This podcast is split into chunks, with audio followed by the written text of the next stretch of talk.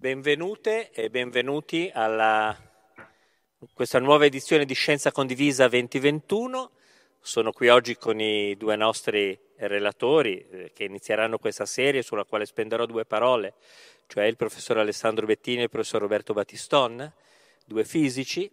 Eh, Homo Galacticus è stato il titolo che abbiamo deciso di dare e l'idea è quella di provare a muoverci in quelli che sono effettivamente gli orizzonti della scienza, ma per capire qual è il percorso della scienza abbiamo deciso che cominceremo con una storia che riguarda l'espansione dell'universo, quindi faremo una narrazione di quelli che sono gli studi sull'universo, di quello che è stato negli anni tutto questo, e poi cercheremo di capire proprio qual è il tempo che serve alla scienza per fare vedere quello che è in grado di fare o per fare capire le cose. D'altronde a questo credo che siamo particolarmente sensibili, perché proprio in questo periodo di emergenza Covid dovremmo aver imparato che la scienza ha i suoi tempi, però sa dare anche i suoi risultati. E se siamo stati in grado di dare alla scienza del tempo, permettendo alla ricerca di base di fare ricerche, permettendo quindi poi di portarla all'applicazione, abbiamo visto proprio in questo periodo che i frutti poi sono da condividere tra di noi, tra tutte, tutte le persone eh, intorno agli sviluppi della scienza e a quello che la scienza ci riesce a dare. Ora, nell'aprire questa serie, che è una serie eh, un po' singolare, perché abbiamo deciso, eh, non per nostra scelta, ma di avere una, una scienza condivisa online, Eh, c'è anche un altro momento di riflessione che vorrei fare con voi, perché purtroppo alla fine dell'anno scorso ci hanno lasciato due persone che hanno dato tantissimo alla scienza, e sono Gianfranco Bangone e Pietro Greco. Pietro Greco e Gianfranco sono uniti da una passione incredibile, che era quella di spiegare alle persone, provare a spiegare alle persone quello che si faceva nei laboratori, quali erano le prospettive, quali sono le prospettive. E lo hanno sempre fatto con una grandissima onestà intellettuale e un grandissimo entusiasmo.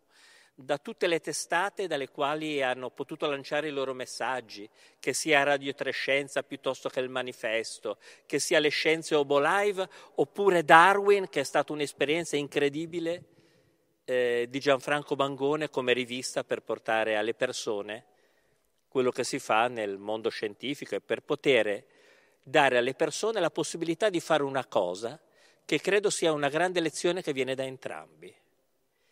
Cioè il fatto di poter raccontare le cose, di condividere la scienza, dà la possibilità alle persone di fare domande, perché sono informate su quello che avviene, lo capiscono, riescono ad essere introdotti alla comprensione di quello che sta avvenendo, e allora possono fare domande, domande appropriate per le quali le persone richiedono delle risposte, delle risposte precise. È un, è un diritto di tutti averle, come un diritto fare domande. Allora credo che Pietro e Gianfranco ci hanno dato questa lezione nella, nell'umiltà con cui portavano in giro e spiegavano, cercavano di raccontare quello che avveniva nel mondo scientifico, con il loro taglio, che è sempre stato un taglio entusiasta, rigoroso, e che non poteva fare altro. Io il sorriso, diciamo, di, di Pietro è la cosa che credo ricorderò per sempre, eh, eh, nelle ultime, nella possibilità di avere, che ho avuto di avere con lui degli scambi ultimamente,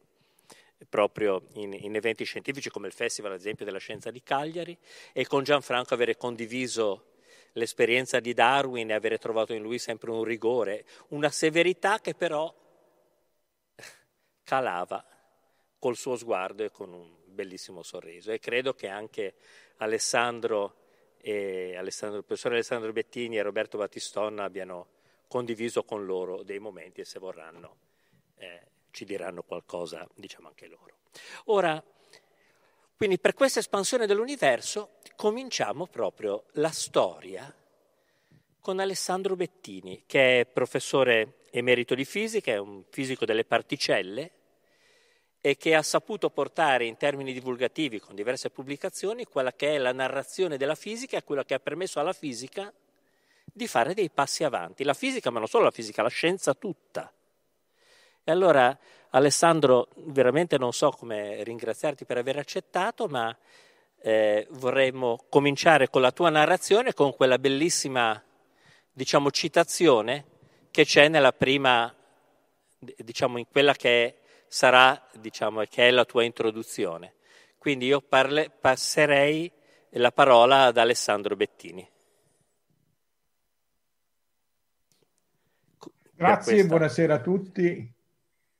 Sì, ricordo anch'io, Bangone non l'ho mai conosciuto, ma Pietro Greco proprio due o tre settimane fa abbiamo fatto un evento insieme, anche quello in questo modo via Zoom, e lui stava in una bella casa che ha a Ischia e fuori dalla finestra si vedeva il mare. Stava molto bene, quindi ma. Va bene. Allora, l'espansione, il titolo qui è un po' ambiguo, perché l'universo, sappiamo, si espande fisicamente, ma anche nel, la, l'universo conosciuto dall'uomo si è espanso lungo la storia. All'inizio era piccolo e poi si è conosciuto sempre di più. In effetti gli uomini, fin dagli inizi delle loro diverse civiltà, si sono interrogati su quale potessero essere le origini di quello che vedevano in cielo, il sole, la luna, la Via Lattea e tante stelle piccole, e sulla terra i monti, i mari, i fiumi, e poi venivano tempeste di mare, di terra, fulmini, venti, e poi terrificanti e improvvise scoperte, scomparse del sole e quelle della luna. E così nacquero i miti, che sono diversi nelle diverse culture, ma in ogni caso immaginavano che gli oggetti celesti fossero degli dei. In alcune, come in Mesopotamia o in Grecia, gli inizi di questi dei qua furono violenti, con battaglie cruenti, vi ricordo i centauri, rapiti, tra le divinità, sino che in una generazione di dei ci fu chi, Zeus in un caso, Marduk in quell'altro, conquistò il potere e stabilì l'ordine. Cosmo, si dice anche. Vuol dire anche or- come cosmetica, no? Per gli antichi popoli l'universo, cioè il loro mondo, aveva due componenti distinte, ma non indipendenti, quella terrena e quella celeste. Sulla terra l'orizzonte era ristretto a quanto conosciuto, quando ci si muoveva a piedi e più tardi a cavallo, o navigando sui mari ed oceani, e sembrava dovesse essere piatta allora. Magari c'è ancora qualcuno che lo crede, ma allora era ragionevole pensarlo. Il cielo che vedevano era limitato al sistema solare, anzi una parte, il Sole, la Luna e i cinque pianeti che sono visibili ad occhio nudo, ce n'è più che si vedono con i cannocchiali. Racchiuso sembrava essere dalla volta di stelle, che sembrava essere una copertura in qualche modo che racchiudeva. E questo limite, che era sostanzialmente l'orizzonte del sistema solare, è rimasto tale fino al milleseicentonove, quando Galilei trasformò un giocattolo in un potente strumento scientifico che era il cannocchiale. La luce e le altre e le onde elettromagnetiche, le altre onde e quelle gravitazionali da qualche anno, ci informano sui componenti dell'universo. Tutti questi messaggeri viaggiano con la stessa velocità, che chiamiamo per antonomasia la velocità della luce, che è molto grande ma non è infinita, e quindi più le sorgenti sono lontane, più le vediamo non come sono adesso, ma come erano indietro nel tempo, e non possiamo vedere oltre ad un certo orizzonte, quelli da cui ci possono arrivare i segnali emessi quando tutto ebbe inizio, cioè tredici virgola otto miliardi di anni fa.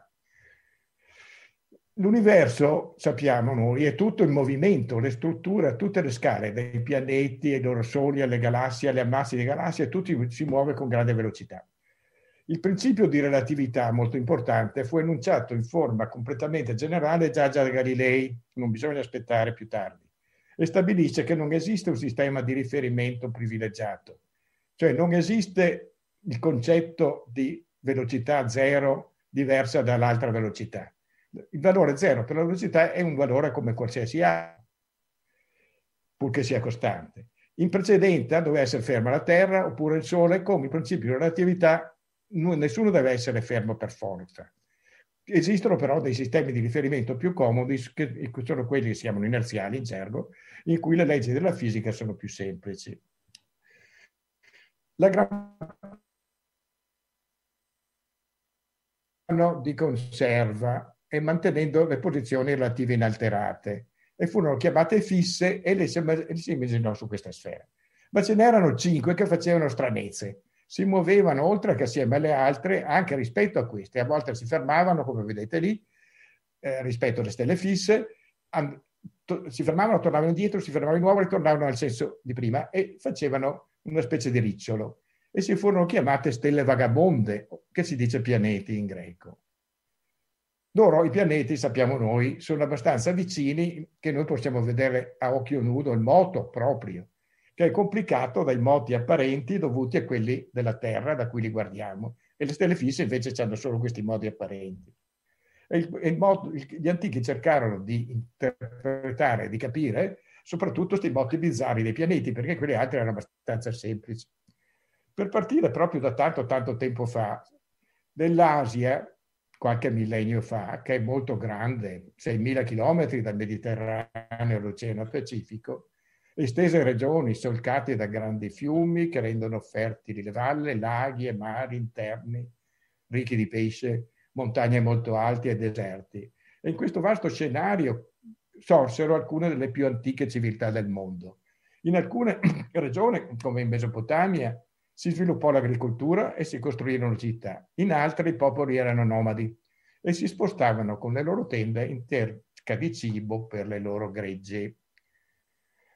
Una grande migrazione fu quella degli inizi del secondo millennio avanti Cristo, secondo millennio, quando dei popoli indo-ariani si spostarono dall'Asia centrale alla parte settentrionale del subcontinente indiano e qui diedero origine a una delle più grandi e antiche civiltà, quella dell'India. E la civiltà degli Hindu è, influenzerà verso Oriente quella cinese, li chiamano gli occidentali in Cina, verso Occidente quella egizia, quella della Mesopotamia e attraverso questa è la Grecia, la nostra. Possiamo ben immaginare i pastori che di notte guardavano il cielo mentre scorgevano che il loro gregge non venisse attaccato da qualche fiera e immaginarono che le stelle apparentemente tra loro vicine potessero essere raggruppate e nacque il concetto di costellazione. E nelle costellazioni videro figure che erano quelle ai loro familiari, gli animali dei loro greggi come il toro, l'ariete, la capra, e l'acquario che porta l'acqua fresca da bere alle pecore e anche agli uomini, e, e belve come il leone o le orse da combattere con l'arco del lanciere, e i granchi e i pesci dei fiumi e dei laghi. Ed il pastore, pastore errante per l'Asia canterà leopardi. E quando miro in cielo arder le stelle, dico fra me pensando, a che fan tante facelle? Che fa l'aria infinita e quel profondo infinito sereno? Che vuole dire questa solitudine immensa? Ed io chi sono? Che sono? Quindi dopo quaranta secoli le stelle ancora parlavano all'uomo, ma passerà un altro secolo solo e oggi le stelle le abbiamo azzittite. Di notte le nostre città sono piene di luci che si innalzano sino al cielo, rendendoci invisibili le de- deboli luci della maggior parte delle stelle. E gli astronomi, come vedete lì, devono salire sulle montagne in luogo poco abitati. Qui è la montagna sopra la isola di La Palma, nelle Canarie, dove c'è gli osservatori astronomici. Ma torniamo ai primi passi verso la Grecia, che li dobbiamo a, eh, della scienza, che li dobbiamo ai, alla Grecia, specificamente in Io, nella Ionia, che è una regione che vedete lì, è una stretta linea costiera dell'Asia Minore, che oggi è in Turchia, e le isole dell'Egeo a poco distanze di fronte ad essa. È composta da molte piccole città-stato, poleis erano chiamate, indipendenti. La Ionia beneficiava di una sua posizione strategica tra Asia e Europa e della tradizione marinara del suo popolo. La cultura locale è importante naturalmente per lo sviluppo della scienza e ciò favorì, era multiculturale perché ci furono scambi di beni sia per via acqua che per terra e di conoscenza e pensiero con l'Asia Minore, la Fenicia, l'Egitto da un lato, la Grecia continentale e le sue colonie dall'ovest dall'altro. A differenza che in Mesopotamia poi non c'era una classe sacerdotale e a differenza che in Cina non c'era un imperatore. Anche lì si sviluppava l'astronomia, ma dove esiste una casta di sacerdoti o di funzionari governativi, essa trasmette conoscenze di generazione in generazione, ma al suo interno, e naturalmente si oppone ai cambiamenti al pensiero libero, nel timore che questi possano prima o poi, poi diminuire i suoi privilegi. Invece in Grecia il pensiero era libero.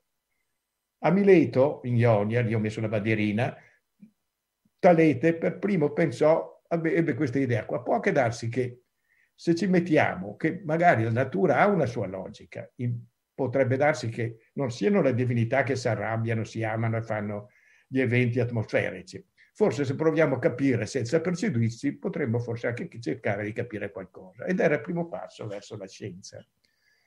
Il suo allievo Nassimandro introdusse elementi radicalmente nuovi nella visione del cosmo. La Terra era ancora pensata piatta e circolare, come un rocchio di una colonna. Ma questo grande cilindro di pietra non ha bisogno di sostegno per rimanere dov'è. Non c'è bisogno di Atlante o della pila di tartarughe. Ci deve rimanere come conseguenza della simmetria del sistema. Tutto quello che circonda la Terra è alla stessa distanza dal suo centro e tutte, tutte le direzioni sono equivalenti. Il muoversi in su, giù, a destra, a sinistra significherebbe scegliere una direzione, cioè rompere la simmetria. E quindi non lo fa. L'idea che lo spazio è isotropo però è rivoluzionaria perché nell'esperienza quotidiana non lo è affatto. Il mio peso è verso il basso e se lascio un oggetto cadere, cade giù. E c'è chiaramente, sembra almeno, una direzione diversa dalle altre. Ma ci sono uomini, se ci fossero uomini sulla faccia della Terra, che sia un cilindro, una sfera, una sfera, non importa, questi stanno i piedi in su e in su cadono gli oggetti che rilasciano. Come in su? In su per noi, per, in giù per loro. E per noi, loro siamo noi a piedi in su. E quindi su e giù sono due concetti relativi alla posizione sulla Terra. La Terra stessa non può andare in giù perché non esiste un giù per lei. E quindi sta dov'è, senza che nessuno la tenga. Nessuno nei secoli passati aveva, fatto un, aveva avuto un'idea così rivoluzionaria. La Terra però a questo punto, come il Sole, la Luna e le stelle, è un altro corpo celeste. Poco dopo Pitagora, che partiva da Mileto ma si spostò molto a ovest a Crotone, in Magna Grecia, e lì fondò la sua scuola, un ser, setta, un pochetto setta era, anzi molto, però fu il primo ad affermare che la Terra è sferica. E fu la sua scuola anche a sviluppare per primo un modello del sistema solare in cui la Terra è un pianeta come gli altri e si muove su di un'orbita e ruota su se stessa in un giorno. E questo causa il moto apparente delle stelle che in realtà non si muovono. Questo era il sesto secolo. Dopodiché le stelle sono cominciate a muovere vecchi autori. No? Altri due importanti sono i, gli atomisti. Leucippo e Democrito. Loro immaginavano che tutta la materia fosse fatta da atomi e proposero in questo modello, in questa visione, anche un modello della genesi del corpo, del cosmo, immaginando, e questo è abbastanza, come poi effettivamente è vicino ad essere così, che abbia avuto origine a partire da un gigantesco vortice, c'era una moltitudine di atomi, di diverse forme e di dimensioni, che piano piano si condensarono a formare una bolla confinata da una membrana imena, imena, che nel nostro caso, nel nostro dei mondi, è la sfera stellata che vediamo. Però dato che gli atomi sono infiniti nel loro numero, infiniti nelle loro forme, e l'infinita è l'estensione del vuoto dove stanno, non c'è alcuna ragione che si sia prodotto un mondo solo. Anzi, logicamente di bolle e di mondi ce ne, st- ce ne staranno infiniti, e que- questi mondi si formano, evolvono, si dissolvono. E anche il nostro, come gli altri di universo, non è sempre uguale a se stesso. È nato, si sta evolvendo e finirà. Dato che la genesi di ciascun mondo è un processo regolato dal caso, non c'è ragione che tutti i mondi siano uguali. Anzi, è logicamente necessario che siano diversi. In qualcuno c'è il sole e la luna, in qualcun altro non c'è. In un altro sono più grandi dei nostri, così dicono, eh? E in altri ci sono più soli e più lune. In alcuni ci sono animali, altri non ce ne sono. Due millenni più tardi, nel millecinquecentottantaquattro, Giordano Bruno penserà di nuovo ad infiniti mondi e pubblicherà a Londra i suoi dialoghi dove lo scrive. Ma i tempi erano cambiati e non in meglio, e Bruno fu arso vivo. Tornando ai greci, quando la base dei dati a disposizione era diventata abbastanza precisa, la precisione delle misure cresceva e la geometria si sviluppava. A partire dal quarto secolo avanti Cristo, i greci iniziarono tentativi di sviluppare modelli che permettessero non solo di rappresentare i fatti noti, cioè le posizioni che ciascuno dei pianeti non avevano misurato notte per notte nel passato, ma anche di prevedere i loro moti nel futuro. Prevedere futuro. Per permettere i calcoli con gli strumenti d'allora, che era una riga, un compasso, un goniometro, ipotizzarono che il moto di ciascun pianeta fosse una combinazione di moti circolari, per farla semplice, ciascuno corrispondente a una sfera geometrica che girava.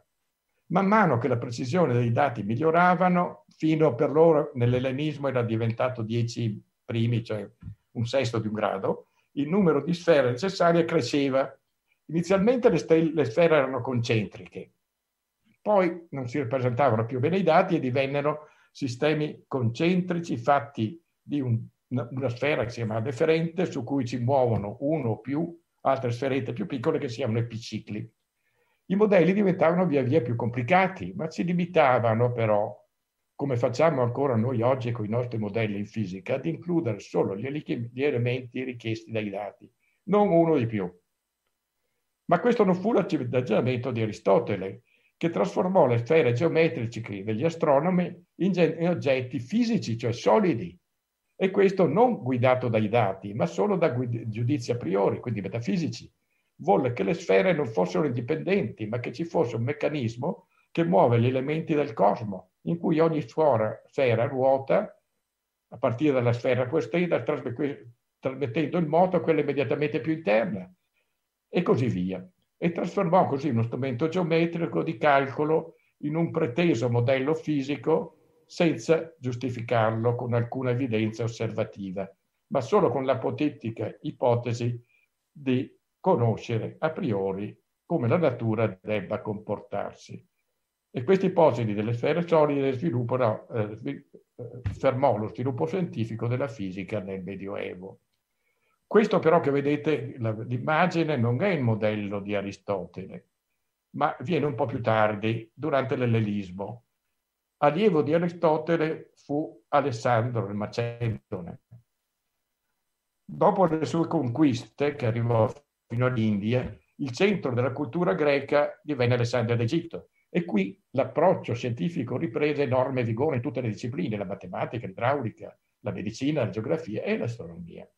Qui ci fu Aristarco nel terzo secolo che per primo misurò eh, più o, meno, o valutò quantitativamente le distanze del Sole e dei corpi celesti, il Sole e la Luna, e le trovò enormi, molto più di quello che si aspettava, pur avendo sottovalutato un po' la distanza del Sole. Erano, quindi se erano così distanti dovevano essere grandi anche loro. Il Sole doveva essere enorme e ne concluse che l'astro era così grande che non aveva senso che la Terra, molto più piccola, lui di grande girasse intorno alla Terra che era piccola, doveva succedere viceversa, logicamente. Ma così spiegava anche perché la luminosità di Venere e di Marte variano nel tempo, perché che è una cosa che non potrebbe succedere se girassero intorno alla Terra e stessero sempre alla stessa distanza da lei. Dopo tre secoli, eccolo qua, l'Egitto ormai nell'impero romano, ma da Alessandria la cultura ancora quella greca, non è quella latina. E questa, la cultura greca, genera l'ultimo suo grandissimo genio, che è Claudio Tolomeo, che è vissuto circa dal cento al centosettanta dopo Cristo Della sua grande opera, la sintassi matematica, che si è aggiunta attraverso la traduzione che ne faranno gli arabi nella loro lingua, come nome al Magesto, Tolomeo perfeziona il modello introducendo il concetto di equante, con cui rompe il dogma che richiedeva che i moti degli altri siano uniformi. Questa era una formidabile idea, che col senno di poi sappiamo noi che anticipa la scoperta di Keplero che le orbite dei pianeti sono ellisse e il Sole è eccentrico nel fuoco. Con l'Almagesto la Grecia lasciava ai posteri una delle massime costruzioni scientifiche della storia. Nessun'altra di, di quante la precedettero può essere paragonata, rivaleggiata nella profondità e duratura influenza nella sua comprensione dell'universo. Per quindici secoli ed oltre il modello di Tolomeo sarà la base di tutta la ricerca scientifica del cosmo e del calcolo degli eventi astronomici. E questo è un, un, una miniatura del Cinquecento che mostra il modello di Tolomeo, in un caso per un pianeta. Dopo il Medioevo viene il Rinascimento, il il Rinascimento, no, il Risorgimento. Il rinasci... Ho scritto sbagliato, no. il Rinascimento. La rinascita della scienza dopo il Medioevo iniziò un'opera ad opera di Keplero, un astronomo polacco, eh, scusate, Copernico, un astronomo polacco. La sua opera sulla rivoluzione dell'orbe celeste fu stampata solo pochi giorni prima della sua morte, del millecinquecentottantatré, nonostante l'ostilità delle chiese, quella volta non ancora quella cattolica, erano Calvino e Lutero. Il modello riprendeva dai greci, i pitagorici e Aristarco, l'avere il Sole al centro e i pianeti, Terra compresa, che gli girano intorno, quindi non c'era gran novità qua. Era un semplice cambio di sistema di riferimento. Copernico, inoltre, non si staccò dal dogma aristotelico che i pianeti siano traspistati dai gruppi di sfere solide, perché, scrive, la sfera è l'unico corpo perfetto che ruotando rimane uguale a se stesso. Anche qui non c'è niente di scientifico, è un pregiudizio. E rimaneva una struttura di deferenti ed epicicli, altrettanto, anzi più complicata di quella di Tolomeo. Ci vogliono più epicicli nel sistema copernicano. Ma logicamente, su un piano puramente logico, ora le bizzarrie dei pianeti, quali i riccioli che abbiamo visto, erano semplicemente spiegate come apparenti, cioè riflessi dei morti della Terra. Quindi era più semplice dal punto di vista logico. E i riccioli non erano altro che proiezioni dell'orbita della Terra alla loro distanza. Quindi, se noi andiamo a misurare l'angolo sotto cui vediamo il ricciolo di, di Marte, per esempio, possiamo calcolare a che distanza si trova Marte in termini del raggio della Terra. E quindi per la prima volta si conoscevano le dimensioni del cosmo, il cosmo di allora, che era quello limitato al sistema solare. E di questo cosmo l'uomo non era più al centro. Passa poco tempo, un ventennio, e nel millecinquecentosessantatré... un giovane studente, che era anche nobile, danese, innamorato dell'astronomia, nonostante quello che i suoi parenti volessero, volessero che studiasse, cioè legge, fu affascinato da un fenomeno raro che si stava per realizzare, la congiunzione tra due pianeti, Giove e Saturno, cioè si avvicinano sempre di più finché quasi si toccano. Questo era Tycho Brahe. E cominciò a farsi i conti con le tabelle, si aveva le tabelle basate sul tab- sistema te- to- tolemaico, che quelle copernicane, che davano risultati diversi per il giorno e la notte della congiunzione. E quando, un po' alla volta, i pianeti sono avvicinati fino quasi a toccarsi, non erano il giorno, nella notte prevista né dall'uno né dall'altro. Allora lui ebbe un'idea formidabile che nessuno aveva avuto prima, anche se ad oggi sembra abbastanza ovvia.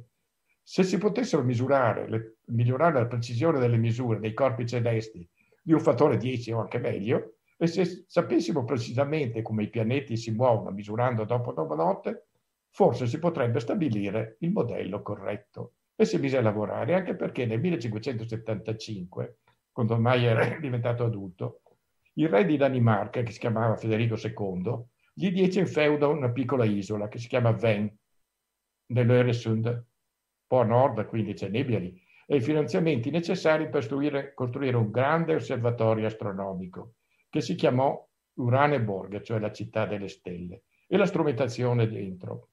Svalutiamo oggi che i finanziamenti fossero considerevoli, attorno all'uno per cento del P I L della Danimarca, una enorme quantità di quattrini, e per la prima volta nella storia un astronomo poteva pianificare le ricerche su base pluriennale, come si fa adesso con gli osservatori astronomici o col CERN di Ginevra per altro tipo di ricerche. E l'astronomo era uno dei più grandi della storia, e lui progettò e costruì strumenti via via più precisi, imparando degli errori di progettazione e correggendoli, con criteri innovativi e geniali, per aumentarne la precisione. Questa fu ridotta da dieci primi a meglio di un primo. Questo qui è il grande quadrante su di un muro che permetteva le misure molto, estremamente precise della posizione delle stelle attraverso quella finestrina in alto a sinistra, e lui si è fatto disegnare lui stesso col suo cane di che che sta accucciato vicino a lui. Brahe costruì così accuratamente, ricostruì accuratamente, tra l'altro, le orbite di diverse comete, stabilendo che esse si muovono ben oltre la Luna, nei cieli che secondo Aristotele dovevano essere immutabili, e dimostrò anche che le sfere solide non ci potevano essere perché le, le comete sarebbe, passavano attraverso dove dovevano essere. Fine delle sfere solide. Lui osservò il sole ogni no- il cielo ogni notte per ventuno anni e sarà pre- la precisione dei suoi dati che permetterà ad un altro gigante, teorico questa volta, che era Keplero, di scoprire che le orbite dei pianeti non sono cerchi eccentrici ma eclissi. La differenza è molto piccola e bisogna avere misure molto precise per stabilirla. La precisione di misure è estremamente importante in tutte le scienze esatte. Meno di tre decenni dopo viene un'altra cosa importante, estremamente importante. Galileo Galilei, quando già aveva sviluppato il metodo sperimentale, Brahe osservava a occhio e con questo scoperto le leggi della meccanica ebbe notizia di un giocattolo che si vendeva in Olanda e ingrandiva gli oggetti. Ne fece uno strumento scientifico, il cannocchiale con cui, Foscolo dice, aprì le vie del firmamento. Portò l'ingrandimento, che prima era di tre quattro, a trenta in angolo, che vuol dire mille in aria, e aumentò, cosa molto importante, il potere risolutivo, cioè l'immagine deve essere bella precisa, e per questo bisogna controllare bene la qualità delle lenti, avere la tecnologia che a Venezia c'era per produrre delle lenti a vetro pulito. A differenza di Brahe, non costruì un osservatorio astronomico, ma osservava nella sua casa padovana di notte, dal giardino che ancora c'è, e di lì aveva anche attrezzato un laboratorio per la produzione di lenti precise. Scoprì che attorno a Giove ruotano quattro lune, che Venere attraversa fasi di illuminazione, illumi- le fasi come la luna che dimostrano che gira attorno al Sole, che la luna montagna è come la Terra, che il Sole non è incorruttibile, ne studiò le macchie, e che nelle costellazioni come questa qui, che vedete, ci sono molte più stelle di quelle visibili ad occhio nudo.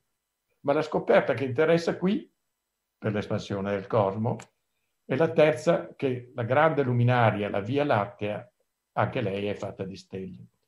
Quando siamo in una zona non troppo illuminata artificialmente, ancora possiamo vedere questa che chiamiamo galassia, che viene dal greco gala, che vuol dire latte, come una zona biancheggiante, un attimo, che attraversa il cielo, biforcandosi all'altezza del Sagittario, quella di prima immagine. Torniamo indietro. Eh, dov'era? No, beh, no, scusate. Eh, nella mitologia greca, tutti quanti avevano una mitologia per la galassia. Acamena succede che era la bella moglie del re di Tirinto e Zeus la seduce e la possiede. E il bambino che nasce è Ercole. E sarà proprio Era che, dopo essersi un po' calmata perché si era arrabbiata per l'ennesimo tradimento del consorte, si fa per dire, si innamora del bambino e gli porge il seno. Nel farlo, questo, forse per un movimento un po' brusco del futuro eroe, uno zampillo di latte percorre il cielo, dividendosi in due lungo il percorso, e qui è come Tintoretto la fece. Mitologia a parte, prima di Galilei, i filosofi avevano avanzato le più diverse ipotesi, incluso che fosse composta di debole stelle, ma senza poterle giustificare le ipotesi. E l'universo quindi era ancora ristretto alla sfera delle, sfera delle stelle fisse, che si pensava non fosse molto più lontana di Saturno. Ma Galileo, a Galilei il cannocchiale ora mostra che la Via Lattea è fatta di stelle, e ne scrive nel Sidereus Nuncius. E infatti la galassia nient'altro è che una congerie innumerevole di stelle, disseminate a mucchi, che in qualunque regione di essa si diriga il cannocchiale, subito un'ingente folla di stelle si presenta alla vista. Le dimensioni del cosmo apparvero incredibilmente maggiori di quanto chiunque nella storia avesse immaginato. La Terra era un, grande, un granellino vicino a una, una di queste stelle. Il Sole ed esso stesso erano più al centro del mondo. E questo era un secondo violento colpo, dopo quello assestato da Copernico, ad un cosmo antropocentrico che rivedeva l'uomo dalla posizione di privilegio che si era illuso di occupare. E le reazioni delle autorità stabilite non mancheranno.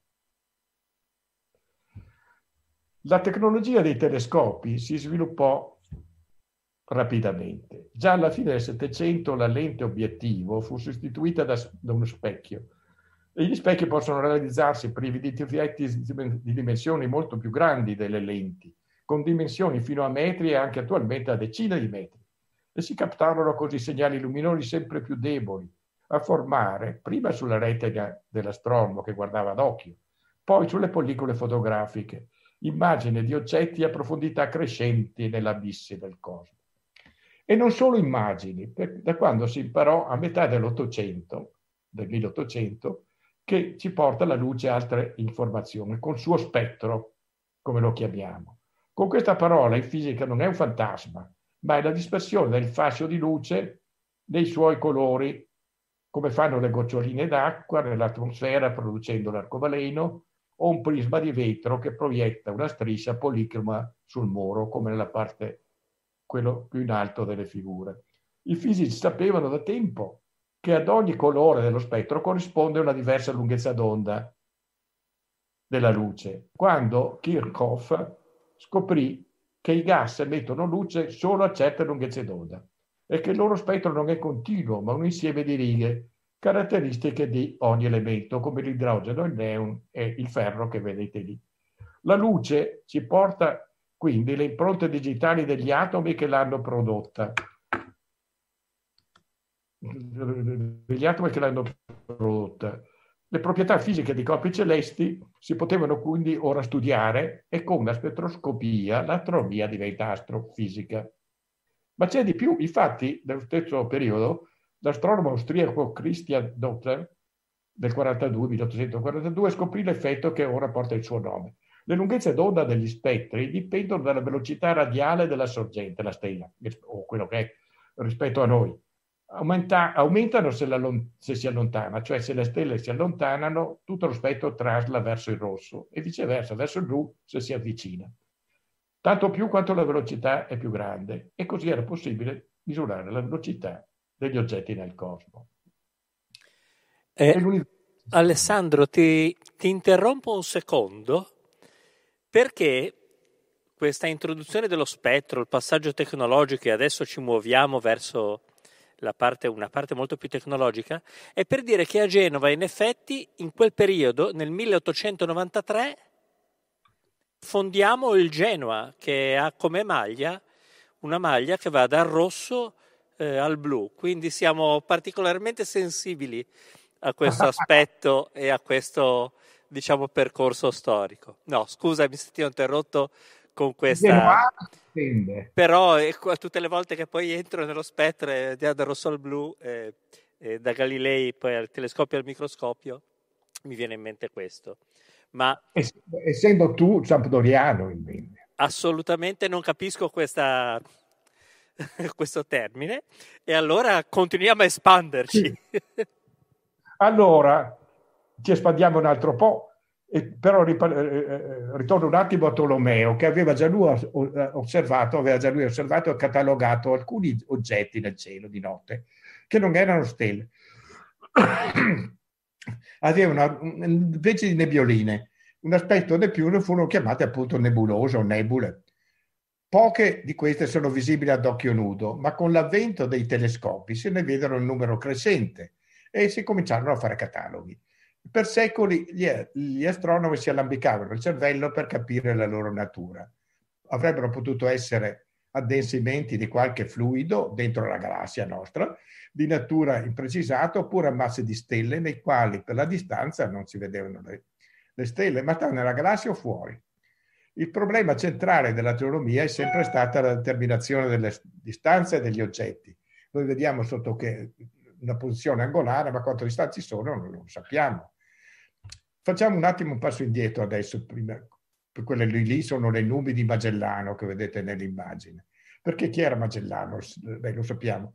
Nel millecinquecentodiciannove era un navigatore part- portoghese, però al servizio della corona eh, spagnola. Partì con cinque navi per nav- navigare il mondo. Quando arriva in America deve andare in giù, verso, sempre più a sud, sempre più a sud, per cercare il passaggio che è lo stretto di Magellano, poi lo trova. Ma per notti dopo notti si vede un cielo che è molto diverso, sempre più diverso da quello noto in Europa. E c'erano queste due, queste due eh, nebbiette che saranno chiamate. Magellano poi muore in una battaglia alle Filippine, ma Pigafetta, che era quello che faceva la radiocronaca, la cronaca del viaggio, le registra e le chiama in suo onore nubi di Magellato. Sappiamo noi che sono due piccole galassie satellite della nostra che stanno a centocinquanta duecentomila anni luce.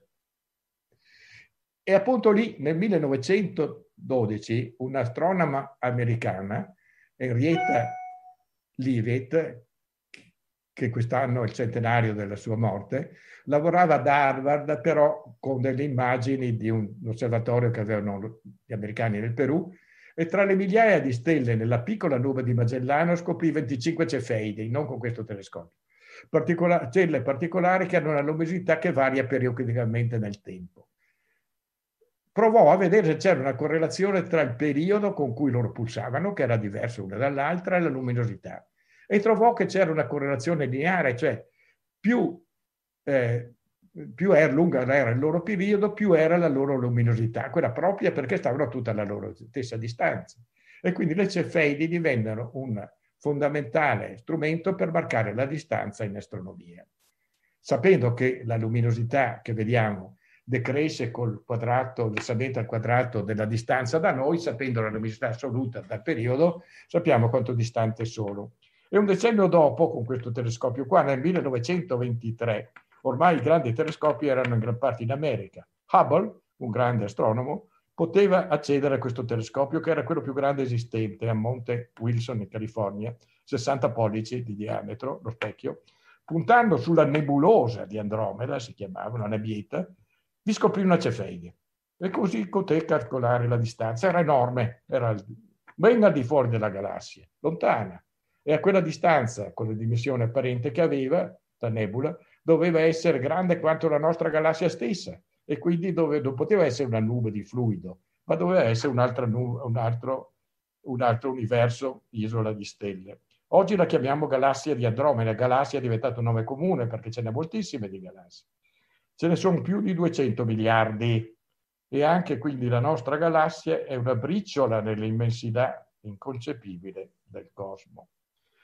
Ma un altro pregiudizio doveva cadere, che quello dell'universo fosse stazionario, cioè sia esistito sempre e sempre sia stato uguale. Nonostante che già gli atomisti greci avessero pensato che poteva anche non essere così, il pregiudizio rimaneva e Einstein era quello che continuava a insistere che così doveva essere.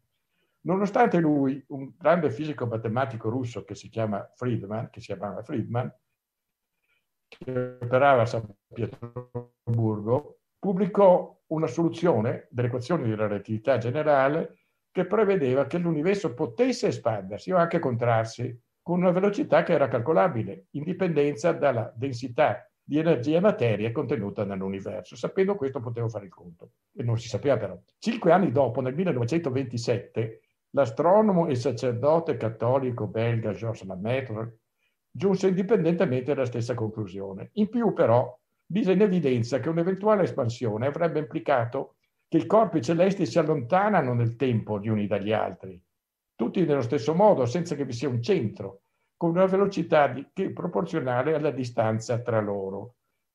Per fare un'analogia, mettiamo in due dimensioni invece che in tre. Faccio, prendo un palloncino, ci faccio tanti puntini sopra la superficie e poi lo gonfio. Man mano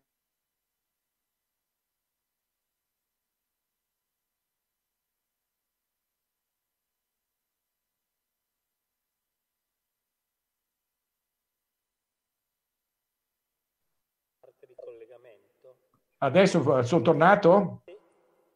Scusate, c'era perso il collegamento. Per devi, un... devi riprendere da quando l'universo si espande. Il palloncino non l'ho detto. Per devi... analogia... Se... Riprendi il palloncino. Per analogia, se su di un palloncino sgonfio faccio tanti puntini sulla gomma e poi comincio a gonfiarlo, la distanza tra tutti, ciascuna coppia di puntini aumenta, aumenta, aumenta, senza che ci sia un punto eh, di centro. Lemaître verificò sui dati osservativi che erano disponibili, relativi a quarantadue galassie, che ciò effettivamente accadeva. Ma sfortunatamente per lui pubblicò la sua scoperta su una rivista belga, che pochi all'estero conoscevano. Invece quello che sapeva bene che doveva pubblicare in maniera che tutti leggessero fu Hubble, che arrivò dopo, due anni dopo, e lui aveva a disposizione i telescopi più importanti degli Stati Uniti e studiò gli spettri di quarantasei galassie e trovò, o ritrovò forse, che più distanti che esse sono, maggiore è la velocità con cui si allontanano. La costante di proporzionalità, che chiamiamo oggi costante di Hubble, era allora determinata con grande incertezza. Però oggi è una delle costanti fondamentali della cosmologia e la conosciamo con una precisione dell'ordine dell'uno per cento. E se noi estrapoliamo all'indietro il cosmo, lo troviamo sempre più piccolo, sino a ridursi ad un punto tredici virgola otto miliardi di anni fa, originato allora da un'enorme esplosione, il Big Bang lo chiamiamo, e il tempo stesso non è esistito da sempre, ma è iniziato allora. E di tempo io ne ho già preso abbastanza e vi ringrazio per l'attenzione.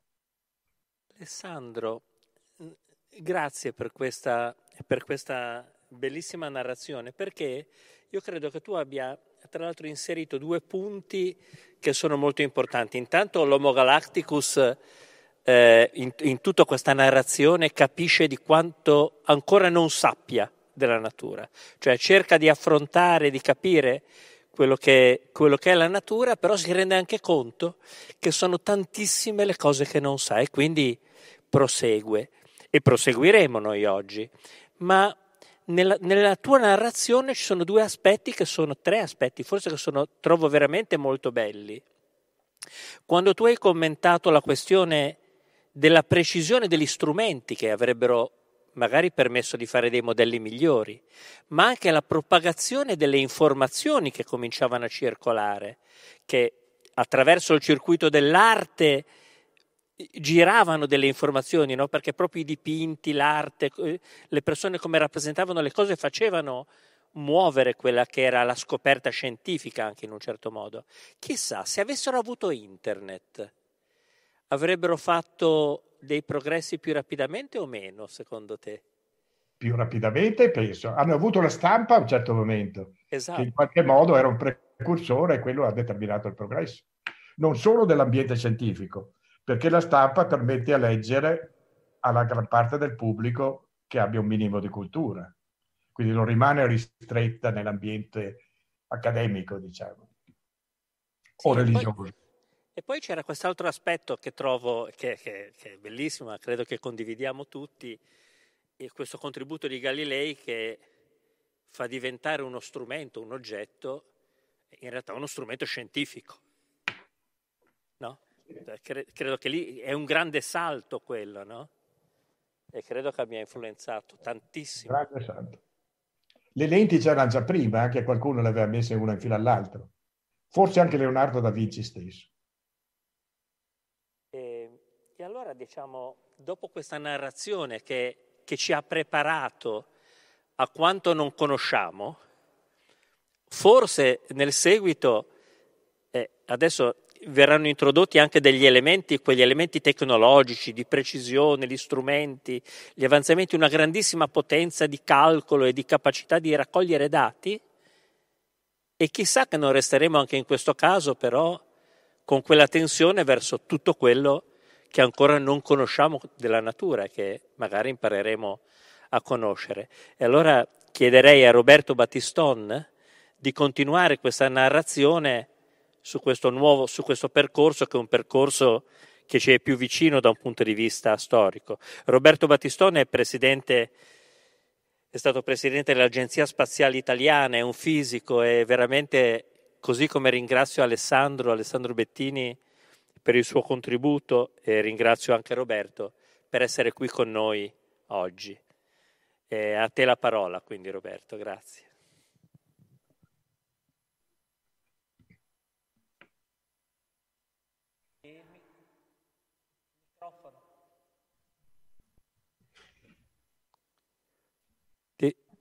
Eccomi, voglio dire grazie Alessandro, eh, grazie Alberto. Vi immagino che vediate il mio schermo condiviso e mi sentiate anche adesso benissimo. E innanzitutto un grazie particolare di nuovo ad Alberto per aver organizzato questa, questa, questo incontro. Eh, piacere di colloquiare con Alessandro, con Sandro Bettini, grandissimo.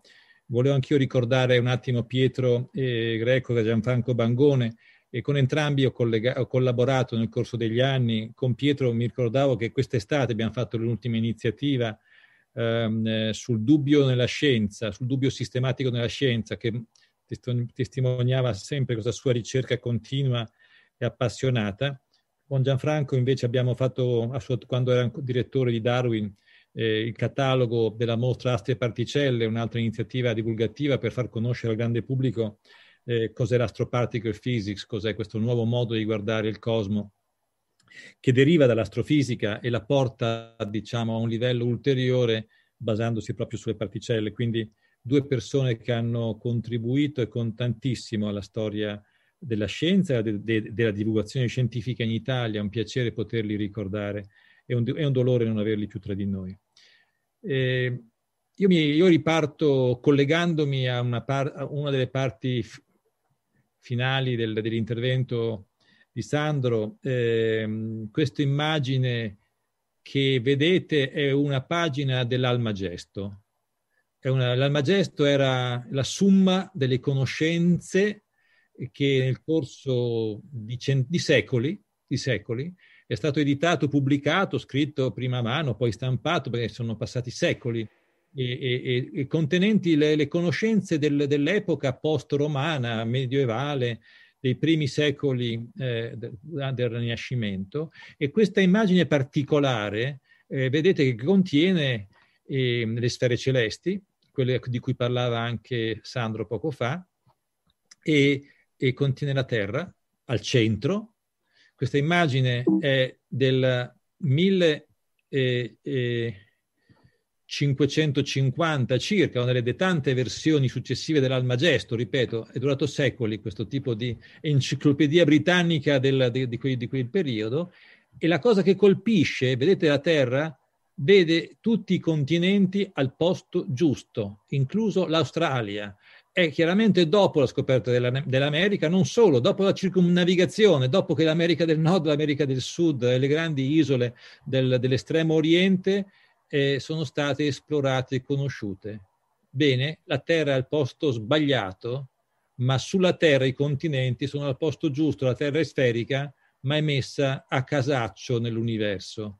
Perché parto da questo? Beh, perché questo è l'esito di due millenni di pensiero che hanno visto la Terra al centro del cosmo, dell'universo. Eh, ai tempi dei Greci si sono confrontati due scuole di pensiero fra chi la voleva al centro e chi la voleva invece eh, su un'orbita intorno al Sole. È prevalsa la tesi aristotelica della Terra al centro del cosmo, dell'universo, ed è rimasta in queste condizioni per millenni.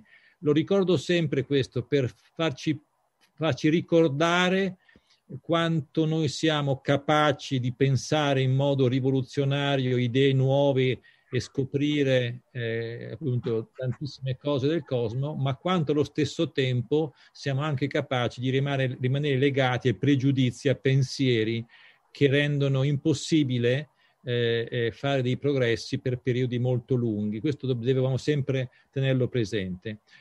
Eh, pochi anni dopo questa Terra sull'Almagesto al posto sbagliato dell'universo, Galileo con questo eh, cannocchiale da lui costruito, l'abbiamo appena ricordato, diciamo i, i prodotti che si comprano al Lidl per cinquanta euro sono più potenti, molto più potenti del cannocchiale di Galileo. Se mai gli capiterà al Museo della Scienza di, di, di Firenze di mettere l'occhio su un cannocchiale galileiano, rimarrete stupefatti di quanto poco chiara è la visione con queste lenti inizi- fatte da lui, probabilmente con tecniche molto semplificate, che poteva anche giustificare certi tipi di critiche di quando, quando ha avuto l'Inquisizione eh, dei, suoi, dei suoi critici aristotelici, che dicevano che in fondo quello che lui vedeva erano delle ombre, delle ombre in uno strumento, diciamo, con caratteristiche che richiedeva ancora molto spazio per l'interpretazione. Chiaramente erano delle osservazioni non fondate, ma per farvi capire come tutte le volte che ci, affron- che ci affacciamo all'ignoto, lo strumento che usiamo è quasi sempre uno strumento che vede delle ombre, che vede degli, dei suggerimenti, un primo, un primo eh, diciamo, risultato incerto che deve essere confermato. Dopo il tempo passa, la tecnologia migliora e diventa ovvio quello che all'inizio era un'intuizione formidabile. È perché poi, diciamo, i telescopi sono diventati queste cose enormi. Questo è il telescopio Hooker di Hubble, quello con cui fu vista la famosa cefeide, a cui faceva riferimento a Sandro poco fa, che nel millenovecentotrenta permetteva di, di, di, di studiare il cosmo con una precisione estrema, e ha permesso questa intuizione, osservazione, ma che è proprio un'intuizione di interpretare certi tipi di osservabili, in questo caso delle stelle de, o delle strutture con una luminosità tale da poter essere collocate nella posizione giusta come distanza, e rivoluzionare la nostra idea di come è fatto il cosmo. Eh, letteralmente, nel giro di alcune notti, Hubble eh, ingrandì eh, lo spazio intorno a noi di un fattore enorme, perché capì che la maggior parte delle luci che ci circondano appartengono a una galassia, ma che esistono altre galassie con caratteristiche del tutto analoghe a distanze enormi, e letteralmente si ingigantì da un giorno all'altro, da una notte all'altro, la, la, la, la nostra capacità di intuirci nel cosmo e nell'universo. E i telescopi sono uno strumento che sono, si, sono, si è sviluppato enormemente. Questo è un telescopio binoculare per migliorare eh, ulteriormente la capacità di capire eh, anche la parallassi di oggetti molto lontani, costruito in Arizona dal duemilaquattro, che funziona, l'Italia ci partecipa con l'I N A F, eh, oppure diciamo telescopi come questo, che è il telescopio per eccellenza, lo Hubble Space Telescope, eh, di nuovo il nome di Hubble compare, ma questa volta gli è stato dedicato, che è un telescopio che opera al di fuori della, della, della, della, dell'atmosfera, e ha quindi, diciamo, è alle prese con puramente l'ottica geometrica, quindi con una precisione, un'accuratezza che dipende solo dal diametro del, del, del, del, suo, del, suo, dei, dei suoi, del suo specchio, delle sue lenti, e, mentre tutti gli altri telescopi sono obbligati ad avere a che fare con i fenomeni di aberrazione eh, eh, legati al passaggio della luce nell'atmosfera, che quando abbiamo a che fare con le stelle, i corpi celesti, diciamo, dove spingiamo la risoluzione angolare agli estremi massimi minimi possibili, e ci danno dei limiti seri, anche se in parte riusciamo a controbilanciarli. Quello che vediamo come, come, come risultato di questo telescopio straordinario, anche qui la storia del telescopio di Hubble è una storia grandiosa di risultati straordinari, ma di clamorosi errori. Vi ricorderete che lo telescopio di Hubble, all'inizio messo in orbita, dava una visione sfocata come se fosse sulla Terra. Eh, per un grave errore di pianificazione e di disegno, che eh, letteralmente aveva considerato la forma delle lenti e, e delle strutture di supporto eh, all'ottica, senza considerare che in caduta libera l'effetto della gravitazione scompare. Non scompare la gravitazione, ma scompare l'effetto del peso, non c'è più reazione che sostiene gli oggetti, e quindi quello specchio portato lassù si è modificato in forma perché era stato concepito come se dovesse operare sulla Terra. Grave errore, eh, un programma di miliardi di dollari che ha rischiato di essere Eh, buttato, eh, risposta geniale e, e, e tenace della NASA, che ha ridisegnato l'ottica ehm, del telescopio e ha letteralmente mandato in una serie di operazioni, di, di missioni del, del, del, del, dello shuttle, eh, del, del, delle, delle, delle squadre di astronauti tecnici, tecnologi, che hanno tolto l'ottica esistente. Era possibile, era pensato per essere sostituibile, ma aveva dei costi chiaramente enormi. Hanno tolto l'ottica esistente, l'hanno rimpiazzata con l'ottica giusta, e allora è stato possibile eh, vedere la potenza osservativa straordinaria di lo Hubble. E quello che vediamo a destra è letteralmente una capocchia di spillo dal punto di vista di dimensioni angolari, di cielo, quindi un punto nel cielo, ma eh, osservato e amplificato dalla enorme accuratezza e dalla risoluzione di Hubble, in cui si vede in questa ultra deep field exposure, cioè è stato, stato a guardare questo punto nel cielo per so, mesi probabilmente di tempo osservativo, si vede come l'universo, anche nelle zone più profonde e lontane, è un mare di galassie, di strutture luminose che si estende in tutte le direzioni, apparentemente senza fine, senza bordo. Più profondi andiamo, più accurati siamo, più altre galassie si presentano, naturalmente con colorazione spostata via via verso il rosso, per il fenomeno del, dello shift Doppler, dello spostamento Doppler che anche Sandro ha ricordato, che ci dà un'indicazione che sono galassie in rapida recessione da noi e quindi molto lontane, perché nel frattempo abbiamo capito che l'universo si sta espandendo in tutte le direzioni e quindi più lontano un oggetto è da un altro, più relativamente la, loro, la sua velocità relativa diventa grande. Al punto di diventare, eh, raggiungere quella della luce e in certi particolari casi apparentemente superare quella della luce. Si può anche guardare da questo punto di vista l'espansione del cosmo. Bene, tecnologia che procede, che procede eh, dal tempo di Galileo, milleseicentonove, fino ai tempi nostri, passano quattro secoli. Un altro modo di vedere la velocità con cui, l'accelerazione con cui si è mossa la tecnologia è pensare, per esempio, all'immagine della cometa di Halley. La cometa di Halley, con grande probabilità, è quella che Giotto dipinse sopra il tetto della capanna eh, della nascita eh, di Gesù eh, a, alla cappella degli Scrovegni a Padova nel milletrecentouno. La data la conosciamo e facciamo due conti e ritroviamo che in quegli, quell'anno, in quegli anni, la cometa di Halley passava nel suo periodo di ottantasei anni ed era visibilissima nel cielo.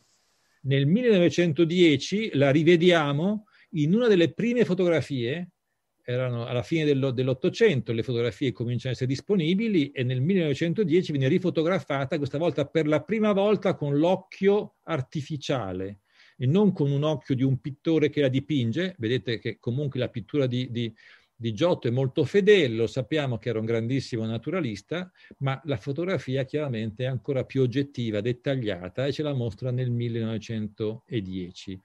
Nel millenovecentottantasei, eh, il periodo sono settantasei anni, non ottantasei, mi sono sbagliato, la rivedete, eh, questa volta raggiunta da una sonda dell'E S A, chiamata guarda caso Giotto, che la insegue e la va a intercettare nella fase in cui è luminosa. Vedete che, che la, la, il gas che essa emette per evaporazione dell'acqua, del ghiaccio di cui è formata, e, e si illumina ionizzato dalla luce del sole e si arriva praticamente a toccarne la coda.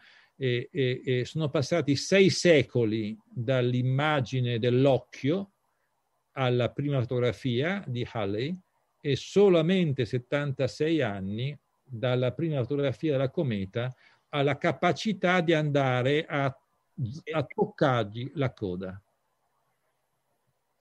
Eh, altro settore in cui il progresso della tecnologia è stato straordinario è l'ascolto eh, e l'osservazione del cosmo Nella, nelle onde di luce, delle onde di luce che si chiamano onde elettromagnetiche, quelle diciamo al, al gigahertz, onde tra l'altro caratteristiche dei telefoni portatili che noi abbiamo in tasca, onde che quando eh, caratteristiche dei sistemi televisivi. Eh, quando io ero piccolo vedevo la tivù in bianco e nero e quando era fuori fase con l'antenna, fuori to- tono con l'antenna, compariva una, un brulichio bianco-nero, rumore di antenna si chiamava e si chiama tuttora. Bene, quel rumore contiene un qualche per cento di un rumore diverso che viene letteralmente dalle profondità del cosmo. Nel millenovecentosessantaquattro Penzias e Wilson, due ingegneri, costruiscono un'antenna super sofisticata con eh, l'obiettivo specifico di pont- portare a zero il rumore di antenna. Loro, loro l'avevano costruita con un'elettronica molto particolare per eh, azzerare un tipo di rumore che non era di carattere elettronico. Loro lo sapevano che c'era questo tipo di rumore elettronico e hanno fatto i calcoli, hanno disegnato un, una... Eh, con la potenza elettrica era po- possibile annullare il rumore di antenna in quanto rumore termico. Costruirono questa sofisticata eh, elettronica, la misero alla base di un'antenna con questa forma particolare che permetteva di puntare in qualsiasi direzione rispetto alla Terra e si accorsero con sorpresa che ovunque puntassero il rumore che loro misuravano non era zero. Era un rumore di corrispondente a una temperatura equivalente elettronica di pochi gradi Kelvin. Scrissero un articolo in cui dissero: noi non capiamo perché i nostri calcoli non tornano, abbiamo fatto un'elettronica che dovrebbe essere a rumore d'antenna pari a zero, temperatura equivalente pari a zero, e invece non ci riusciamo. Bene, questo articolo prese il premio Nobel perché fu rapidamente interpretato dagli astron- dai cosmologi del tempo e si capì che avevano messo le mani per caso e per sbaglio sul fondo di radiazione cosmica chiamato C M B, Cosmic Microwave Radiation Background, eh, che è l'eco, letteralmente l'eco del Big Bang. Eh, lo studio di questo eco è proceduto negli anni, è un, è un segnale debole, difficile da osservare, eh, eh, eh, soprattutto nella sua strutturazione eh, topografica. Quando guardiamo il cosmo, il cielo attorno a noi, se avessimo gli occhiali adatti per vedere questo, questa, questa luce a lunghezze d'onda molto, molto lunghe, eh, vedremmo che il cielo ha una forma come se avesse la scarlattina, il morbillo, con dei punti più caldi e punti più freddi. Naturalmente i punti più caldi sono più caldi di qualche milionesimo di grado e i punti più freddi sono più, fa- più freddi di qualche milionesimo di grado, quindi la differenza dello spettro emesso è piccolissima, da cui la necessità di avere strumenti molto sofisticati e accurati per vedere questo fondo. Un pallone che fu lanciato dal, dal sud, eh, da, del, da, da, dall'Antartide, Eh, nel millenovecentonovantotto, l'esperimento Boomerang italo-americano mise in evidenza per la prima volta la struttura sottile e fine di queste eh, macchie del cielo, che oggi eh, siamo abituati a vedere con, eh, con, con delle mappe di questo genere. È proprio una struttura di, di, di, di medio-piccola scala, che esperimenti come Kobe, come W MAP, come Planck hanno misurato con una estrema precisione e che ci danno, nell'interpretazione dettagliata di queste strutture, eh, eh, che ricordo sono sempre fisse così eternamente dal nostro punto di vista, proprio rappresentano temperature della colonna che noi osserviamo in una certa direzione, che sono leggermente più calde o più fredde di quelle adiacenti, e rimangono così perché dipendono da una storia eh, appunto cosmologica che noi vediamo in questo modo eh, che ci, ai nostri occhi, e l'interpretazione di, queste, di, queste, di questa mappa è piena di informazioni sulla fisica dell'origine, sulla fisica del Big Bang. Rappresenta qualche cosa che è successo alla ricombinazione fra i protoni e gli elettroni per formare elio, idrogeno ed elio. Questa ricombinazione è avvenuta, sappiamo, circa trecento trecentosettantamila anni dopo il Big Bang, e la radiazione ultima che ci ha raggiunto eh, eh, è sensibile, è stata sensibile alla densità e alla temperatura del cosmo, molto più piccole in quella fase, eh, nelle varie direzioni della nostra osservazione. Tra l'altro, dove è più blu, più freddo, eh, rappresentano i, i contesti, gli ambiti dove si sono formate le galassie; dove è più caldo e più rosso, rappresentano quelle zone del cosmo in cui non si sono formate le galassie. Non per questo non sono piene di materia, ma è materia, anzi contengono la maggior parte della materia, ma è materia che eh, non ha formato strutture, gas e gas più o meno caldo, più o meno freddo, non ha formato strutture compatte come le stelle, i pianeti e le, st- e le stesse galassie. Un'altra parte della storia con cui abbiamo la storia della tecnologia, dei concetti e delle scoperte che ci hanno permesso di capire il nostro vero posto nel cosmo, ha a che vedere con la luce visibile e con le varie forme di luce invisibili ma vicino a quella visibile.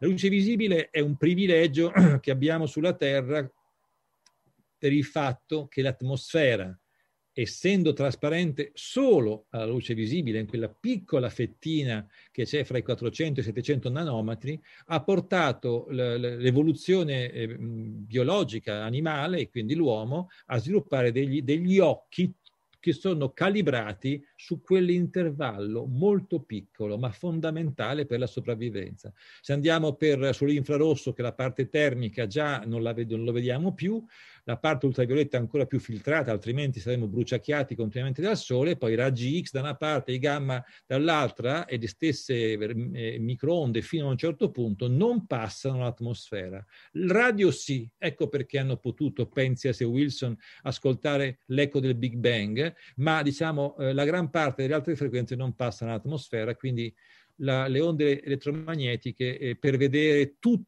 i colori dell'universo dobbiamo per forza uscire dall'atmosfera. Galileo vide solamente quella fettina legata alla parte ottica.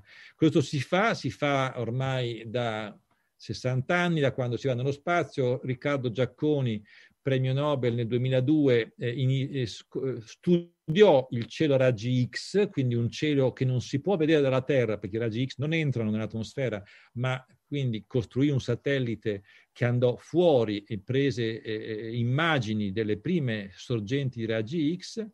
Oggi usiamo eh, satelliti ancora più sofisticati come Fermi per studiare il cielo a raggi gamma, quindi energie ancora più alte, e, e, e, e si possono fare misure anche con nuovi telescopi. Penso che Sandon abbia mostrato eh, quello di, di, di Las Palmas, che possono arrivare addirittura ad energie di eh, migliaia e migliaia di eh, volte l'energia, la massa di un protone, e per fare questo con telescopi diciamo a terra con caratteristiche molto particolari, chiamati telescopi Cherenkov, come questo, che osserva, tornando di nuovo a un tipo di ottica, ma che guarda l'effetto secondario indotto nell'atmosfera dalla, dal fascio di, di secondari creati dall'interazione dei raggi gamma con l'atmosfera, permette comunque di trovare delle sorgenti di, di estrema, capaci di emettere raggi gamma di energie altissime, quindi non sono proprio stelle, sono fenomeni estremi.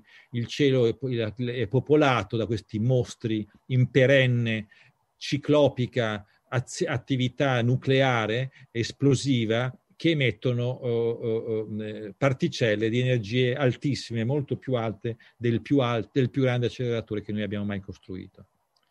Bene, oggi grazie a questo continuo sviluppo eh, per quanto riguarda lo sfruttamento delle onde elettromagnetiche, la luce nelle sue frequenze diverse, eh, eh, che, ci, eh, che ci provengono dall'universo, e sappiamo studiarle o da terra con telescopi sempre più potenti o con le onde radio o dallo spazio con una sequenza impressionante di satelliti, ciascuno specializzato su intervalli di frequenza eh, eh, eh, luminosa diversa, e abbiamo imparato tantissimo dall'avere eh, potuto mettere in ordine e ben eh, strutturando le informazioni su tutti i colori dell'universo, quindi dall'infrarosso più estremo alle onde radio, sussufino al visibile, l'ultravioletto, i gamma, gli X e quant'altro. E quindi abbiamo questa capacità anche di vedere l'eco del Big Bang. La luce si è prestata alla scienza moderna dell'astronomia e dell'astrofisica con una flessibilità e una finezza straordinaria, e ancora continua a farlo, perché non è certamente finita la capacità di capire, di studiare eh, pro, eh, grazie agli strumenti di tipo elettromagnetico.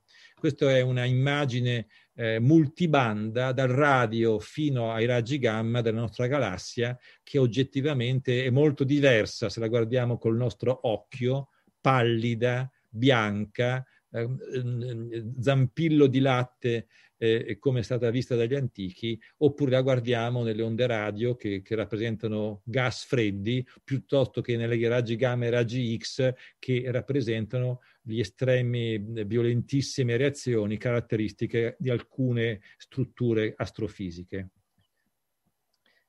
Tutti questi studi hanno portato nel corso degli anni a una comprensione sempre più approfondita del cosmo. Siamo lontanissimi da quelle, quei tentativi di interpretazione, quelle, quelle scoperte fondamentali, ma viste con gli occhi di oggi, chiaramente molto semplici, su come è fatto il cosmo. Abbiamo capito che non siamo al centro, l'abbiamo già detto, non siamo neanche in un diciamo, sistema solare particolarmente speciale, non siamo neanche posti in un posto secondario di una galassia, ma è una delle tante galassie, si stimano che siano duecento miliardi le galassie, e diciamo a noi più o meno accessibili alla nostra osservazione, e ogni galassia avrà qualche centinaio di miliardi di stelle, ciascuna delle quali poi abbiamo scoperto ultimamente contiene chi cinque, chi dieci satelliti, pianeti. Quindi siamo veramente in uno dei tanti pianeti, di una delle tantissime stelle, di una delle tantissime galassie. Ma non solo, abbiamo anche scoperto che siamo fatti di una materia, la materia fatta di protoni, neutroni, fotoni, un po' di neutrini, eh, che è solamente il quattro cinque per cento del totale. Il resto della materia, l'energia di cui l'universo è fatto, è qualche cosa d'altro, di oscuro, misterioso, che non capiamo ancora bene. E quindi siamo polvere di polvere di polvere eh, di un universo che è infinitamente grande, al di là della parola infinito, rispetto alle nostre dimensioni, sia temporali che spaziali. Ciononostante siamo capaci di studiarlo e di analizzarlo con questi strumenti che costruiamo con la nostra intelligenza, e sappiamo interpretare questi risultati, anche se talvolta ci mettiamo qualche millennio, ma poi alla fine ci arriviamo. E oggi la comprensione del cosmo e dell'universo è molto, ma molto più raffinata, anche se, come vedremo, è piena ancora di misteri. E si è anche creato in questo, questi, questo secolo, ultimo secolo, secolo una, una bellissima chiusura fra quello che è rappresentato dalla, dagli studi fatti nell'infinitamente piccolo, come agli acceleratori del CERN, che ci hanno permesso di studiare e capire come esistono le particelle elementari, i quark, i leptoni, i neutrini, che sono quattro forme di interazione mediate da particelle un po' particolari, che sono i bosoni, mentre le particelle che, sono, che hanno la massa sono, sono i leptoni, e poi c'è questo bosone di Higgs che è ancora più particolare degli altri, perché dà, dà la massa a tutte quante le altre particelle. E quindi siamo riusciti a vedere come l'infinitamente grande, che però parte dal Big Bang, una condizione di, di temperatura estrema, e l'infinitamente piccolo, che sono le particelle eh, elementari, eh, di fatto si, si collegano eh, con le origini e, e, e sono alla base di tutti i processi astrofisici e cosmologici di cui abbiamo evidenza. E molti dei concetti che l'astrofisica ha portato a, a galla, come quello della materia oscura, dell'energia oscura, rappresentano dei problemi aperti, interessantissimi e studiati proprio per chi fa invece lo studio delle fisiche delle particelle. E in questo senso eh, eh, eh, c'è molto ancora da scoprire. E infatti un altro strumento di studio del cosmo sono i raggi cosmici. I raggi cosmici sono particelle cariche, particelle elementari, elementari quanto può essere un protone, che sappiamo contiene dei quark, oppure degli elettroni, o le, sue anti, o le loro antiparticelle, e vengono studiati con strumenti sempre più potenti. Questo è il primo elettrometro con cui ehm, eh, eh, eh, eh, furono scoperti eh, eh, da Victor Hess nel millenovecentododici, un secolo fa appena, i raggi cosmici, la radiazione cosmica che bombarda la Terra eh, giorno e notte, che è filtrata e fermata dall'atmosfera, ma che produce secondari che raggiungono fino alla superficie, anzi penetrano anche in profondità. Questo è un elettrometro fatto da dei fili d'oro caricati, che si allontanano per repulsione e che poi ve- vengono esposti alla radiazione cosmica, eh, semplicemente quella ambientale, e si scaricano nel tempo. Con questi strumenti, eh, ricorda, ricordano gli strumenti di Tycho Brahe rispetto ai telescopi di Galileo, eh, diciamo, si è riuscito a capire che siamo bombardati continuamente da particelle cariche che vengono da lontano. Questo è Victor Hess col suo pallone ad aria calda, perché fece queste misure salendo eh, di qualche chilometro nell'atmosfera e verificando il variare con l'altezza del tempo di scarica di questo semplice strumento. Ma con questi strumenti e con quelli che poi sono seguiti negli anni, negli anni trenta, furono fatte delle scoperte straordinarie. Nacquero, nacque di fatto in questo modo la, la fisica delle particelle, perché per esempio nel millenovecentotrentatré Anderson, uno studente di Millikan, che aveva già avuto il premio Nobel per la scoperta della carica elettrica quantizzata, eh, trovò una, delle fotografie come questa, in cui una particella che in questa immagine viene dal basso verso l'alto, chiaramente piegata in un campo magnetico, chiaramente piegata, diciamo, in un senso, diciamo un senso che secondo il calcolo del campo magnetico è positivo, passa attraverso una, una fettina di ferro, perde energia ed è piegata di più, perché ha perso energia. Bene, la quantità di energia persa non è compatibile col, con, con questa particella che sia un protone, ma la carica è positiva e l'unica conseguenza possibile logica è che sia una particella che è come l'elettrone, perde energia come l'elettrone, ma che ha carica positiva e non negativa. Anderson scoperse la prima antiparticella, diciamo, raddoppiando da un giorno all'altro il numero di possibilità per le particelle elementari di essere o particelle, appunto, o antimateria.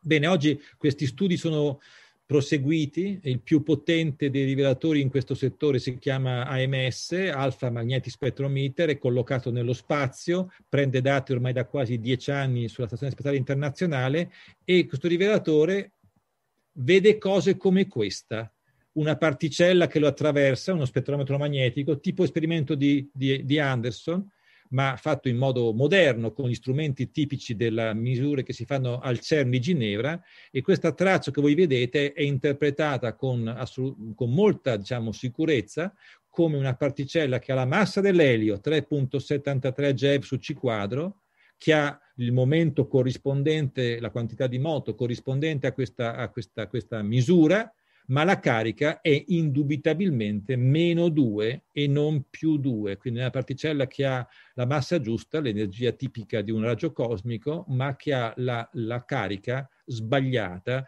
e di queste particelle se ne vedono una ogni miliardo e, e sono totalmente inattese.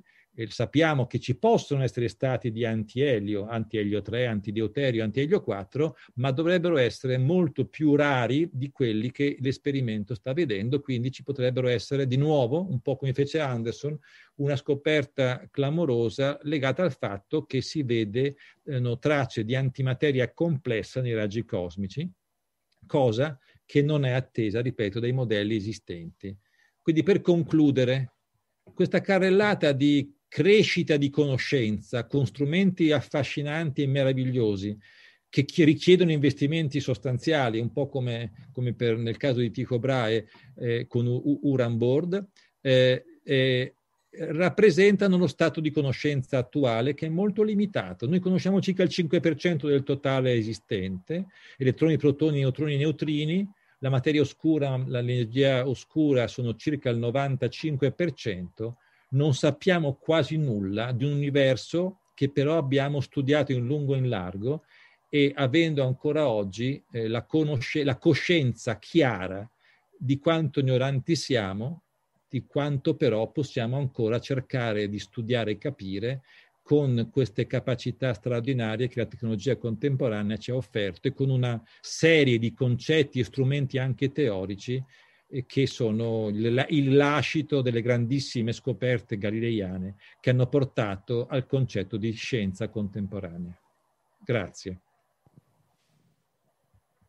Eh, grazie, grazie davvero Roberto e, e anche Alessandro, è stato un viaggio bellissimo e ecco, diciamo, quello che, che emerge, no? È che l'uomo, possiamo guardare il cielo con gli occhi oppure con degli strumenti incredibilmente e tecnologicamente avanzati, ma abbiamo sempre una serie di quesiti che animano una specie di sete di, proprio di conoscenza e di cercare di capire. Questo è quello che viene dal racconto di Alessandro e dal tuo. E però nel futuro, diciamo, quindi, di che nuovi strumenti disporremo? Quali nuovi quesiti vorremmo provare a rispondere? Come, cioè, ci troviamo immersi in effetti in una grandissima ignoranza, ma nella coscienza di esserlo ignoranti, l'hai appena sottolineato, no? Eh, sia per l'universo che per il corpo umano. Nel corpo umano ci sono tanti. Condividiamo. Noi tre abbiamo gli stessi sei atomi, siamo differenti eh, da tutti gli altri sette miliardi di persone che sono sulla Terra. Quindi tantissime cose dobbiamo ancora e possiamo scoprire. E tu come vedi in prospettiva questa tensione verso un aumento della conoscenza, critico, no? Perché ogni volta mettiamo in dubbio delle cose, poi le scopriamo, ritorniamo indietro. C'è questa grandissima capacità di sviluppare... Di sv- diciamo di realizzare quel senso critico che ci è proprio probabilmente come persone che pensano, come esseri umani.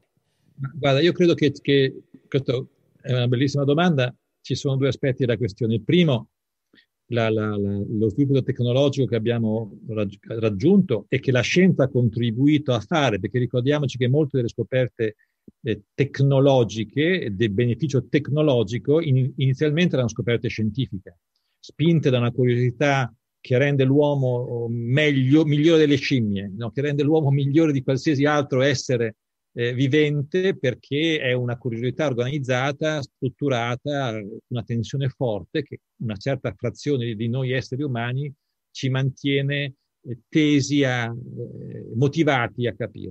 Quindi la tecnologia è molto importante e, per esempio, oggi indubitabilmente abbiamo un, un, uno spostamento, rimanendo sulla fisica, fra tutti gli studi fatti con gli acceleratori e quelli fatti con, con osservando l'universo, per un motivo molto semplice. L H C è un, un acceleratore strepitoso, ha prodotto queste scoperte assolutamente straordinarie dello, dello Higgs, non ha raggiunto però il livello energetico che ci aspettavamo fosse adeguato per scoprire un pezzo di tutto quello che non sappiamo, le supersimmetrie o, per esempio, indicazioni della materia oscura.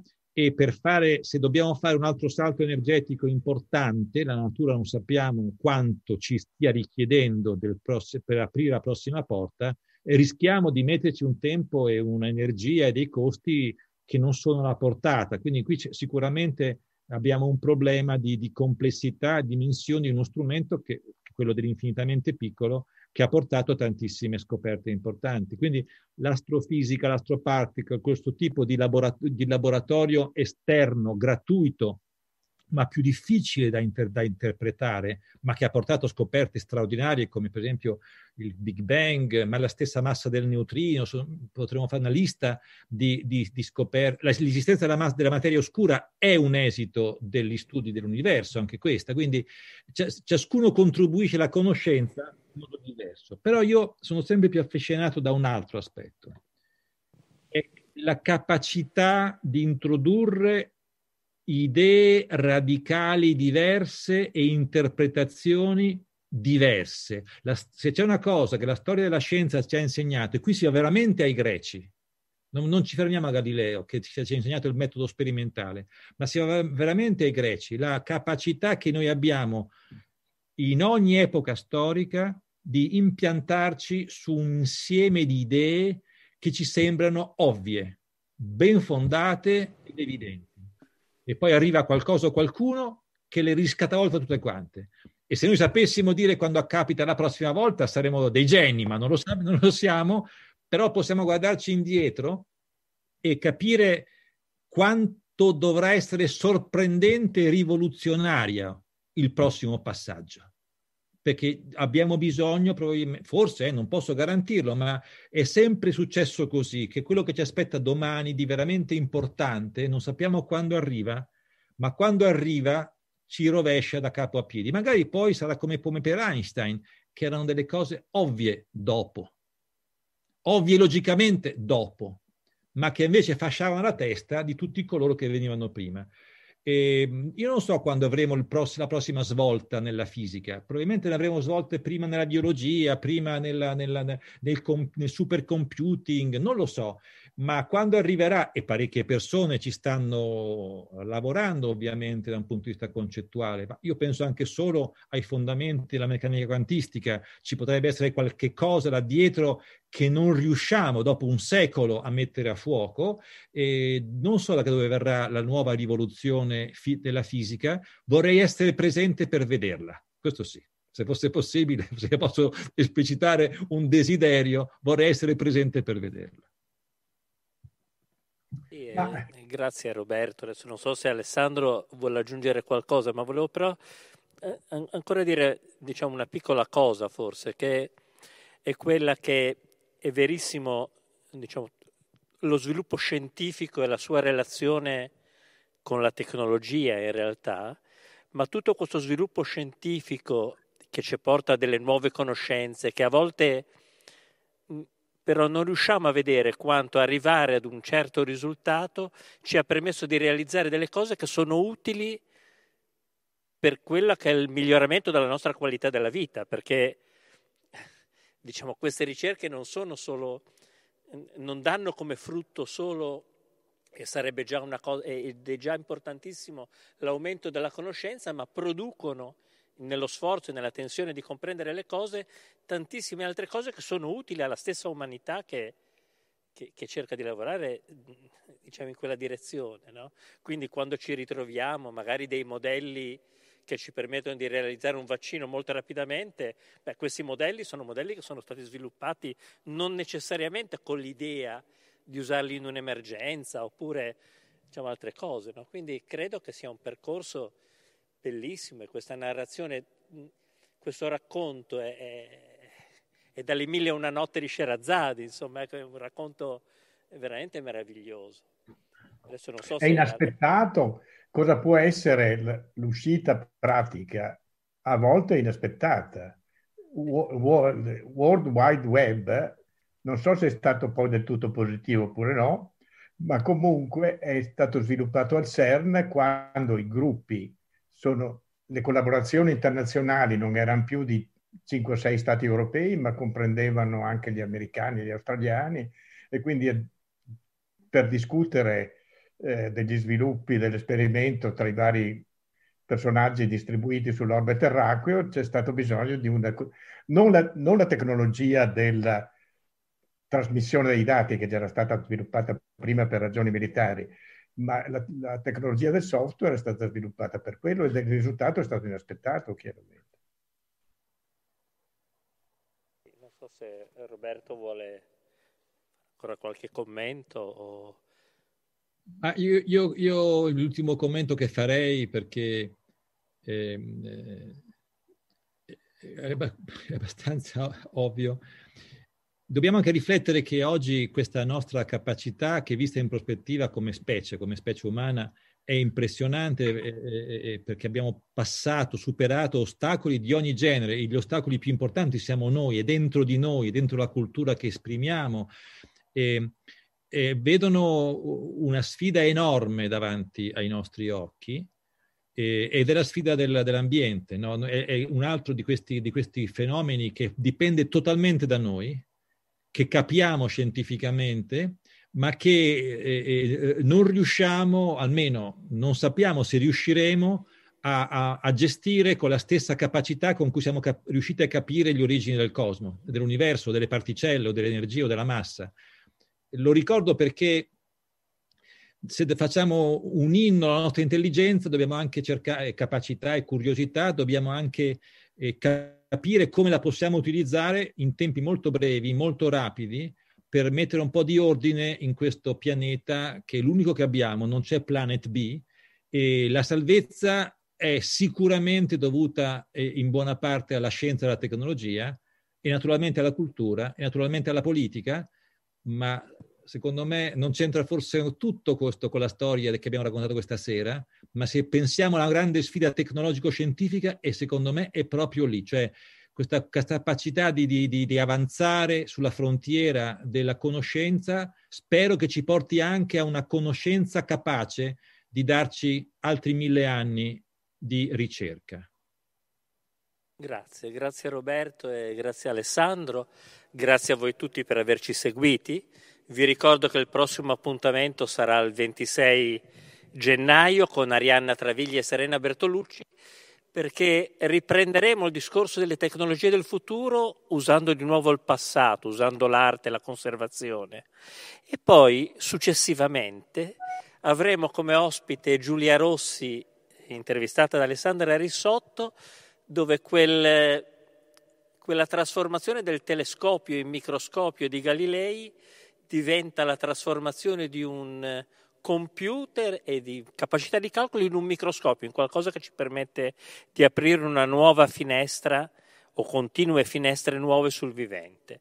Chiuderemo poi la serie eh, con Guido Brera, e allora cercheremo di aggiungere un aspetto non tanto puramente economico, ma di ricordare attraverso questo termine che è la sindemia il fatto che tutti questi problemi, diciamo, di salute, ambientali, sociali ed economici, che sono prodotti dalle interazioni che ci sono tra tutti, devono però anche do- dobbiamo avere, credo, l'intelligenza di non dimenticare però tutte quelle fasce più svantaggiate della popolazione, perché la, la nostra attenzione, il miglioramento della conoscenza, va verso una, credo, una distribuzione di questa conoscenza, ma anche dei benefici che produce, ma andando avanti dobbiamo tenere conto che in questo mondo, in questa società, diciamo, che comunque evolve, c'è una parte della popolazione estremamente svantaggiata che anche in questo periodo